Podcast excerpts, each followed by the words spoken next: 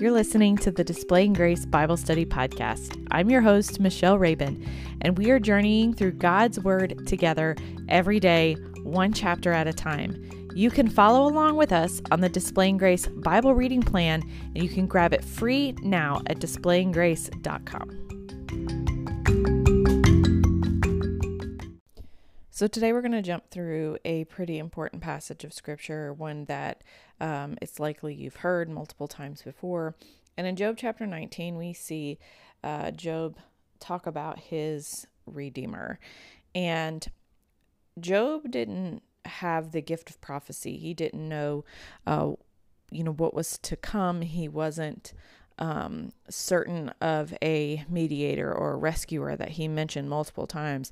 And so when we see him cry out here and give this statement that he knows his Redeemer lives and he will stand upon the earth at the last. And after my body is decayed, yet in my body I will see God. I will see him for myself. Yes, I will see him with my own eyes. I am overwhelmed at the thought.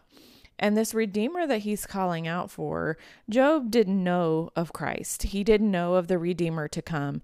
But we see that he's calling out that his Redeemer will come for him. And we know that ultimately at the end of Job, God is his Redeemer because God comes for him. He rescues him because God is not Job's enemy. Even though that's what Job was thinking, was that God was the one who was wronging him. He is not Job's enemy. Satan is Job's enemy. And so we know that God is going to come in. He's going to rescue him. And so we see this Redeemer, we see he says, my Redeemer lives. And this gives us an illustration to come of Christ. It gives us an illustration to come of the cross, that his feet will stand upon the earth. And we know that ultimately Christ will rule and reign in a new heaven and a new earth.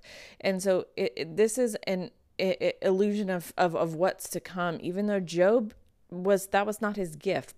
Prophecy was not his gift. But we see that he's calling on that Redeemer and he knows that his rescue will come.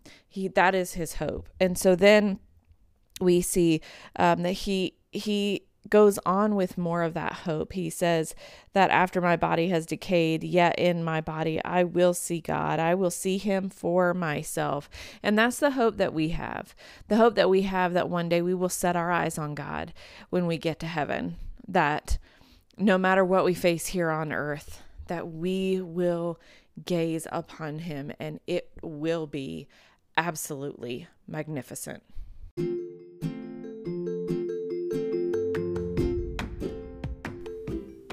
Thank you for listening to the Displaying Grace Bible Study Podcast. We cannot wait to share God's Word with you in 2020.